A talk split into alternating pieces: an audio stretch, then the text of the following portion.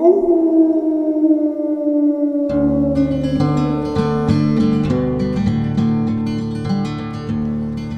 dobry paniom, dzień dobry panom, dzień dobry państwu. Tu Łukasz Długowski i Akademia Leśna Mikrowyprawy. Dzisiaj drugi odcinek z trzyczęściowej serii o wilczycy z Białowieży. W poprzednim odcinku dowiedzieliście się o bardzo, bardzo nietypowych spotkaniach wilczycy i z żubrami, i z psami. Było jeszcze jedno z lisem w późniejszym czasie. Znowu wilczyca się z nim bawiła, a nie próbowała go ubić albo przegonić. Wilczyca, nazwana już Gudrun, jest zagadką. Nie wiemy skąd się tutaj wzięła, dlaczego tutaj jest i dlaczego sobie tak dobrze radzi, bo wygląda naprawdę na zdrową wilczycę. Mm, Natomiast ona jest też symbolem pewnego problemu czy sytuacji, którą mamy w wielu, a może w wielu to za dużo powiedziane, w kilku miastach czy wsiach w Polsce. Takim przykładem jest Swarzędz, gdzie wilki też podchodzą dość blisko zabudowań. No i pojawia się pytanie, co z tym zrobić? No, myśliwi, jak to myśliwi, oczywiście mają jeden, jedyny możliwy pomysł z ich perspektywy zastrzelić. No bo myśliwi nic innego nie robią, tylko zabijają. Natomiast sprawa nie jest tak prosta, ponieważ badania pokazują, że odstrzelenie wilków wcale nie powoduje zmniejszenia ewentualnego zagrożenia, na przykład w stosunku do zwierząt gospodarskich, wręcz przeciwnie. To zagrożenie wzrasta, ponieważ rozbita watacha gorzej sobie radzi z polowaniem, więc sięga po łatwiejszą zdobycz w postaci psów, owiec, cieląt itd. Więc zastrzelenie wilków nie jest rozwiązaniem. Spotkałem się w Białowieży z profesorem Rafałem Kowalczykiem, szefem Instytutu Biologii Ssaków Polskiej Akademii Nauk, żeby porozmawiać o tym merytorycznie, co z wilkami zrobić, czy potrzebujemy może jakieś systemowe zmiany, może potrzebujemy jakichś służb specjalnie przeznaczonych do odstraszania czy odławiania wilków. Więc za chwilę przeniesiemy się do Białowieży. Natomiast zanim to nastąpi, chciałem jeszcze Wam powiedzieć, że ten, tak jak i poprzednie odcinki Akademii Leśnej Mikrowyprawy powstają tylko i wyłącznie dzięki Waszemu zaangażowaniu i Waszemu wsparciu. Także za każde udostępnienie, przysłanie znajomemu czy wsparcie podcastu na patronite.pl łamane przez mikrowyprawy bardzo, bardzo dziękuję. A teraz już się przenosimy do Białowieży i do profesora Rafała Kowalczyka. No właśnie, przybyliśmy do Instytutu Biologii Ssaków Polskiej Akademii Nauk w Białowieży i porozmawiamy z profesorem Rafałem Kowalczykiem, szefem Instytutu i jednocześnie jednym z najlepszych naukowców e, zajmujących się wilkami w Polsce. Idziemy.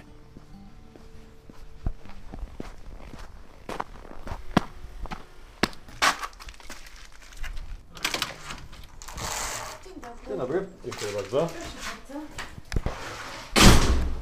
A czy wiadomo po tych obserwacjach, skąd ta wilczyca się tutaj wzięła? Dlaczego ona zaczęła tutaj krążyć wokół Białowieży? Nie wiemy. Nie wiemy, to znaczy myśmy zeb- zebrali materiał w postaci odchodów, więc on jest analizowany przez no, grupę tam Roberta Mysłajka w- na, na Uniwersytecie Warszawskim, bo oni w tej chwili mają no, analizy ustawione, cały, cały system na, na analizy genetyczne, mają materiał porównawczy, więc mam nadzieję, że uda się zidentyfikować jakby DNA tego wilka i, i- porównać go, określić, czy on jest stąd. Ja sądzę, że to jest wilk stąd, ale nie wiemy, czy to był wilk wychowany przez ludzi. Mieliśmy tutaj w puszczy już do czynienia z y, wilkami wychowanymi przez ludzi, słynny wilk kazan, wiki, które no, zaczęły sprawiać problemy i, i, i trafiły do nas tutaj, bo właściciele je, je, je przywieźli y, i tak dalej. Może to jest wilk, który się przyzwyczaił do tych czatowni, których jest kilka w Białowieży, w Pogorzelcach, w Teremiskach, w Budach, wzdłuż tutaj Doliny Narewki, zresztą gdzieś tam podobno przy Gruszkach jest też taka, taka czatownia. Nie wiemy, no, musiał być jakiś mechanizm, który spowodował, że ten wilk przestał się bać człowieka, zaczął się pojawiać, więc stracił bojaźń przed człowiekiem. Więc albo był wychowany przez człowieka, no, albo właśnie przyzwyczaił się do obecności człowieka, na przykład pod takimi czatowniami, gdzie są nęcone zwierzęta do celów y, fotograficznych. Ja jestem osobą, która ma ją usypiać. Broń mam w pogotowiu, ze środkami, więc ja potrzebuję dwie minuty w zasadzie, żeby się zebrać. Reagujemy na jakieś tam telefony. Na razie te, w tym tygodniu były trzy czy cztery telefony, no ale zazwyczaj były to z opóźnieniem. Czekamy na sytuację, kiedy będzie ktoś będzie z psem spacerował, no bo były obserwacje rzeczywiście z odległości kilku metrów nawet, pięciu, dziesięciu i to czasami przez kilkadziesiąt minut. Ten wilk podążał, ta wilczyca podążała za, za kimś, kto szedł z psem na przykład. Więc czekamy na taką okazję, no i wtedy yy, będziemy próbowali Jasne. Strzelić do niej środkiem usypiającym. No tutaj mamy przygotowaną klatkę, więc ona od razu chyba bezpośrednio będzie wwieziona do ośrodka rehabilitacji na jakiś czas, na obserwacje, jakieś Mhm. ewentualnie analizy, żeby, żeby zobaczyć, jak ten wilk się zachowuje, czy jest w Mhm. stanie w gdzieś tam warunkach hodowli zamkniętej funkcjonować i tak dalej. No i też na, na podjęcie jakichś decyzji, no bo ośrodek rehabilitacji no, przyjmie go na jakiś tam czas, dwa, trzy miesiące, a później trzeba będzie gdzieś jakieś miejsce znaleźć. E, Okej. Takich, problem jest, że takich miejsc specjalnie nie ma w Polsce, no, ale będziemy szukali może jakieś, gdzieś jakieś, jakaś zagroda pokazowa może. W ogóle nie mamy takich doświadczeń, powiedzmy, jeśli chodzi o rozwiązywanie takich konfliktów. U nas no, zazwyczaj konflikty rozwiązuje się najlepiej poprzez strzał, kulkę. Zabicie. Czy to jest wilk, czy to jest żubr i tyle. No ale przecież to są zwierzęta ściśle chronione. Mamy określone przes- przesłanki w ustawie, które mówią również o zagrożeniu jakiegoś tam bezpieczeństwa czy zdrowia publicznego, no ale mowa jest też o rozwiązaniach alternatywnych. Te rozwiązania alternatywne stosujemy, czy sta- staramy się wdrażać, chociaż wiemy, że w zeszłym tygodniu gdzieś został wilk zastrzelony została wydana zgoda na trzy wilki, które właśnie gdzieś tam się pojawiały w pobliżu jakiejś miejscowości. No tam podjęto taką decyzję, my tego oczywiście nie, nie negujemy, jest takie narzędzie i dobrze, że jest w, w, w ustawie, tylko zapominamy często o tym. Koniecznie chcemy wprowadzić najlepiej wilka na listę gatunków łownych i, i strzelać do nich, ale wiemy już też z badań naukowych, na przykład z, z, gdzieś tam z y, krajów bałtyckich, że nie zawsze ten odstrzał przynosi oczekiwane efekty. Może mieć nawet y, odwrotny skutek, dlatego że często przy takim odstrzale rozbija się te grupy rodzinne. Często te młode osobniki no, zaczynają na przykład polować na zwierzęta gospodarskie, bo nie, nie mają takiego doświadczenia, żeby polować na przykład na zwierzęta y, dzikie. Nie zawsze rzeczywiście ten odstrzał przynosi określone efekty, a musimy pamiętać, że te sytuacje konfliktowe dotyczące często konkretnych pojedynczych osobników, nie całych grup rodzinnych. Oczywiście te grupy rodzinne pojawiają się gdzieś tam w okolicach osad ludzkich, znaczy pojawiały się, pojawiają i pojawiać będą. Tutaj w Puszczy Białowieskiej myśmy, nie wiem, w latach 90., kiedy śledziliśmy wilki z, z obrożami, czy tropiliśmy, to często te wilki były w pobliżu gdzieś tam e, miejscowości, bo często były tam jelenie. W tej chwili tu Polana Białowieska y, jest praktycznie nieużytkowana rolniczo. Część łąk jest koszona, część zarasta, więc taka Mhm. struktura mozaikowata jest dla y, rzeczywiście jeleni optymalna i tutaj można zobaczyć y, chmary jeleni, które liczą po, po kilkadziesiąt osobników, 30, 50. No i wilki podążają za nią i zabijają i w ostatnim, nie wiem, dwóch, trzech tygodniach chyba ze cztery jelenie tu były na, na łąkach, które były znalezione. Jeden jeleń był zabity dosłownie 50 metrów od domu, który jest co prawda na łąkach y, otoczonych laskiem, ale, ale został bl- bardzo blisko zabity i to może wywoływać pewne zaniepokojenie. No.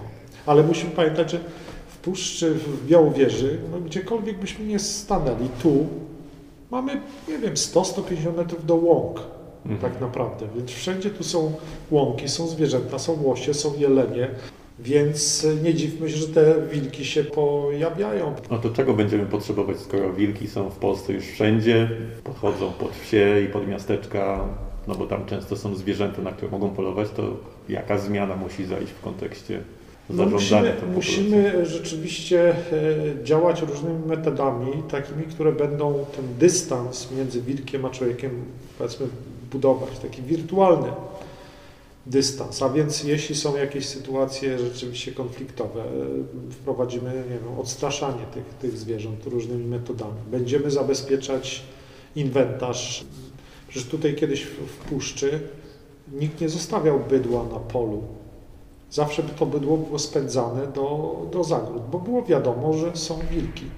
Ale też zachowanie ludzi odpowiednio. No, na przykład czatownie, nęciska, które się pojawiają. Problem był w Bieszczadach, ale w tej chwili to ja, ja znam kilka miejsc w Polsce, gdzie takie, łącznie z Puszczą Białowieską, gdzie takie czatownie są, gdzie się oczywiście wabi może nie wilki, nęci nie wilki, ale bieliki. No ale jeśli jest młody wilk, który odłączył się od watachy, wiadomo, że on jest mniej doświadczony, trafia na takie miejsce, no pokarm. Okej. Okay. Mhm. Zaczyna się przyzwyczaić do człowieka, zaczyna kojarzyć człowieka z dostarczaniem pokarmu. I teraz sądzę, że był lockdown, nie było fotografów na fotosafari, wilk się pojawił w Białowieży. Oczywiście już na mnie tu nawet moi koledzy naskakują, że to taka teoria, no ale, ale jest kilka czatowni. Ja, ja z Facebooka zrobiłem print screeny, że te wilki się pod tymi czatowniami pojawiają. Pod tymi, gdzie są źródła pożywienia, To jest nęcenie, tak? na, na, na, nawet jeśli to nie jest nęcenie wilków, ale na przykład, nie wiem, jest jedna czatownia, gdzie się nęci żubry, bo, bo jest kamera ustawiona i, i przychodzą jelenie, a, a za jeleniami przychodzą wilki. Na chwilę Was wypożyczę z Białowieży i przeniosę do Warszawy, do Łazienek Królewskich, w których właśnie siedzę. A to po to, żeby podziękować wszystkim tym, którzy wspierają Akademię Leśną Mikrowyprawy, czy to za pomocą udostępnień, komentarzy, przesyłania znajomym, czy też za pomocą wpłat na patronite.pl ukośnik mikrowyprawy. Jedną z takich osób, która ostatnio dołączyła do patronek naszego podcastu jest Ula Czerwińska, za co bardzo dziękuję. Wracamy do Białowieży. Wilki szukają takich miejsc, gdzie te jelenie są. Jeśli mamy lokalizację, gdzie obecność jeleni jest przewidywalna, codzienna, no to wiadomo, że wilki będą takie miejsca odwiedzać. I teraz jeśli jest tam zapach człowieka, e, jeśli jest to blisko wsi, no to te zwierzęta, wilki się do tego z tym oswajają, że bliskość człowieka, bliskość wsi nie powoduje jakiegoś dla nich zagrożenia. E, zagrożenia więc e, zakaz takiego nęcenia do, do, do celów fotosafari tak dalej, bo to najczęściej prowadzi do konfliktów, no zakaz wy, wyrzucania jakichś odpadków. Ja dzisiaj te łosie fotografowałem, a zanim te łosie fotografowałem, to zobaczyłem, że ktoś na pole wychodzi i, i rzuca pod krzak jakieś obierki, odpadki i tak dalej. To powoduje, że te zwierzęta się pojawiają blisko człowieka, oswajają z człowiekiem, bo, bo zaczynają kojarzyć człowieka z dostarczaniem pokarmu, mhm. A tam, gdzie są łosie, jelenie, pojawiają się wilki. No, szczególnie jeśli to jest bardzo przewidywalne miejsce, gdzie mogą spotkać jelenia. Oczywiście no, może niekoniecznie dzieci bawiące się wieczorem gdzieś poza wsią, bo nie możemy wykluczyć, że, że będzie taka sytuacja, że te wilki zaatakują kogoś. No, musimy też pamiętać, że mówimy każdy przypadek, nie wiem, jakiegoś wilka w pobliżu miejscowości, ugryzienia, bo było kilka takich przypadków w Polsce, bo, bo ostatnio, ale to były albo wilki, które były wychowane przez człowieka gdzieś tam wypuszczone, uciekły albo właśnie spod tych czatowni. Mhm. I mamy w Polsce, nie wiem, 2000 wilków, prawda? A ma, mamy w Polsce 7 milionów psów i co, co roku kilka, kilkanaście osób jest zagryzionych, czy dzieci nawet przez, przez psy. Ile pokąsanych, pogryzionych? Pewno setki. I niespecjalnie z tym coś robimy tak naprawdę, a, a chcemy po jakimś przypadku strzelać do, do wilków. Przecież są, nie wiem, ludzie no, przez żubry zrogowani, przez jelenie są przypadki, przez sarny i tak dalej. No to się będzie zdarzać w takich interakcjach z dzikimi zwierzętami, no ale musimy mieć świadomość, jaka jest skala tego. Oczywiście no, to wzbudza strach w ludziach i tak dalej, ale z drugiej strony, jeśli byśmy przeprowadzili sondaż w społeczeństwie, no to podejrzewam, że 80% ankietowanych będzie za ochroną jednak wilków. Dobrze czuję, że jest Pan trochę wzburzony na tą sytuację i że tą wilczycę trzeba odłowić. Nie jestem wzburzony, znaczy rozumiem problem. Rozumiem problem. No, ulice Białowieży nie są naturalnym miejscem dla, dla wilka i, i rozumiem, że to, to wzbudza strach. Zbieramy takie informacje o tych kontaktach. Ja nawet tam zamieściłem taką informację, poziom strachu. Od zera brak, po pięć przerażenie. I ci ludzie miejscowi, którzy nie, nie mają związków z instytucją naukową, z parkiem, z lasami, no to często w takich sytuacjach mają wysoki poziom strachu. My jeszcze tych danych nie podsumowaliśmy, ale już z 50 tych kart kontaktów mam. No i, i, to jest tak, że ktoś spaceruje z psem, a tu nagle wilk się pojawia i podchodzi, blisko podchodzi. No i taka osoba rzuca się do ucieczki. I to było kilka takich przypadków, gdzie te osoby uciekały. Mhm. Na szczęście nie było agresywnych zachowań ze strony tej wilczycy, więc rozumiem, że ludzie się boją i trzeba ten konflikt rozwiązać. Oczywiście najprościej są takie głosy, by było zastrzelić tego wilka, no ale to jest rozwiązanie być może dobre, szybkie, ale czy to jest dobre dla wilka? No nie, no bo to jest ostateczne rozwiązanie, więc staramy się tutaj wprowadzić jakieś rozwiązania alternatywne. Ja na początku sobie nie, nie wyobrażałem, że takie zwierzę, no dzikie jednak trzeba będzie umieścić w jakimś ośrodku zamkniętym. No ale w rozmowach między innymi z Sabiną Nowak z, ze Stowarzyszenia dla Natury Wilk, oni mieli doświadczenie z, z takimi wilkami, czy z pojedynczy, był taka wilczyca harda gdzieś tam. No mówią, to zwierzę już nie, nie zdziczeje, nie, nie, nie zacznie się bać człowieka i, i to jest jedyne wyjście, więc ja mimo tego, że wolałbym, żeby to, ten wilk pozostał na, na wolności, być może powinniśmy wypróbować rzeczywiście odstraszanie, strzelanie kulami gumowymi, no ale gmina nie ma tutaj możliwości, nikt nie chce jej pomóc. No ja, ja nie mam broni, bo, bo pewno mógłbym, nie miałbym oporów, żeby strzelić do takiego wilka kulą gumową dla jego dobra rzeczywiście. No i w tym momencie no to jest najlepsze rozwiązanie. W tej chwili chodzi o szybkie zakończenie tego konfliktu. No ten wilk czasami jest kilka razy dziennie obserwowany. No i są osoby miejscowe, które mówią, żeby zostawić to tak jak jest. Wilk nie jest agresywny, pojawia się, jest jakąś atrakcją. No ale są, jest druga strona, gdzie ludzie się boją jednak i, i, i nie wiemy, czy w którymś momencie nie, nie dojdzie do nieszczęścia, mhm. bo, bo to jest dzikie zwierzę, nieprzewidywalne. Może być reakcja człowieka taka, że ten wilk uzna to jako zagrożenie i po prostu w obronie własnej zaatakuje. Może być pies agresywny, który zacznie nagle się z tym wilkiem gryźć. I, i właściciel będzie chciał go odciągnąć, wilk to potraktuje jako zagrożenie i, i zaatakuje. Więc tutaj reakcje mogą być nieprzewidywalne, więc no, powinniśmy jednak dmuchać na zimne i ten konflikt starać się zakończyć. No. Czyli co, jakby w kontekście tego, że te wilki są coraz częściej w okolicach wsi i miast, potrzebujemy jakiejś, jakiegoś systemowego rozwiązania w postaci jednostek, które by się zajmowały odstraszaniem wilków? Na, na pewno potrzebujemy systemowego rozwiązania, natomiast to, że one się pojawiają częściej, coraz częściej, to wynika z tego, że jest, jest rekolonizacja obszaru Polski przez wilki, więc jest więcej miejsc, gdzie te wilki są. Jest ich więcej, więc naturalnie częściej będą obserwowane, częściej będą się pojawiały. To samo dotyczy dzików, jeleni czy, czy mhm. żubrów, gdzie są one, one wprowadzane. To nie jest tylko tak, że nagle wilki zaczynają podchodzić i, i my tutaj się musimy bać. Wszystkie zwierzęta podchodzą. Więc ja bym tutaj nie doszukiwał się czegoś, że wilki straciły bojaźń przed człowiekiem i zaczynają nagle pod, podchodzić. Białowieża leży na, na terytorium wilczej rodziny.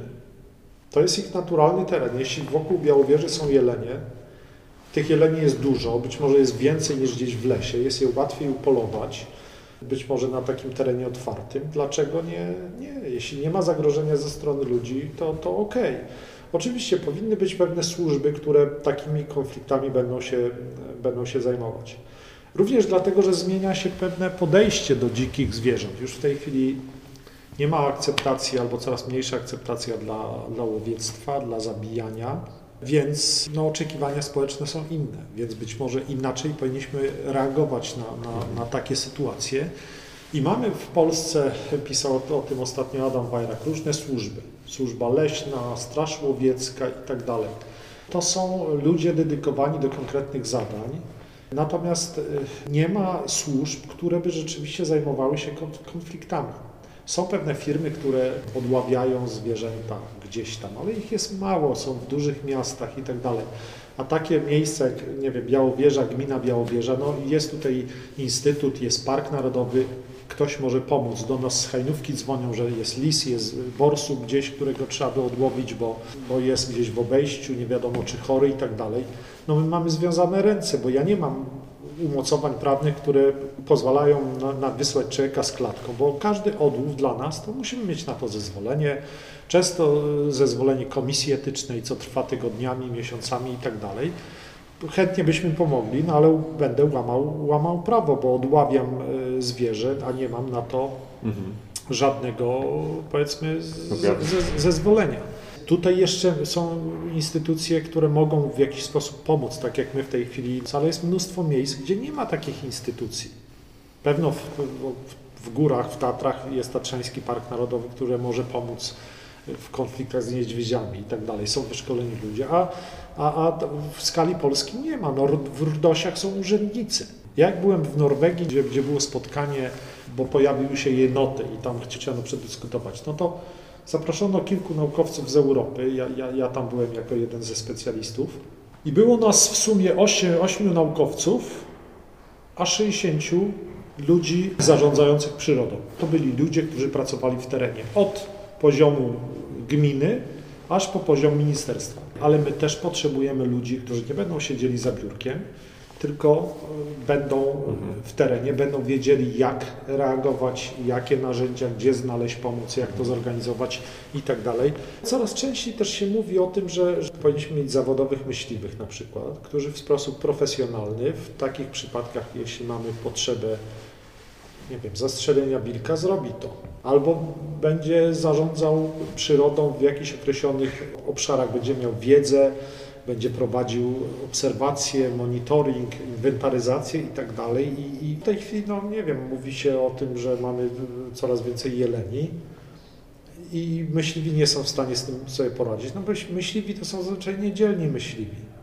Więc być może trzeba mieć służby, które by się tym, tym zajmowały nie wiem, jakie nazwiemy, ochrony przyrody czy tak dalej, ale ludzi, którzy będą działali w terenie, będą mieli też pewne uprawnienia, być może związane z bronią i tak dalej, którzy będą w takich sytuacjach mogli, mogli reagować, ale też pewne, pewne rozwiązania systemowe, które no, wesprą samorządy w rozwiązywaniu takich konfliktów, że na przykład będzie prawo, które mówi, że, że jakaś instytucja jest zobowiązana Związek Łowiecki, Policja mhm. zobowiązana jest do pomocy i, i, tak dalej. Bo w tej chwili takich, takich narzędzi nie ma i to się odbywa na zasadzie takiej dobrowolności. No ale teraz jeśli, jeśli taki myśliwy, który ma odstraszać to zwierzę, strzeli kulą gumową i zabije tego wilka, no będzie sądzony y, za uśmiercenie gatunku chronionego.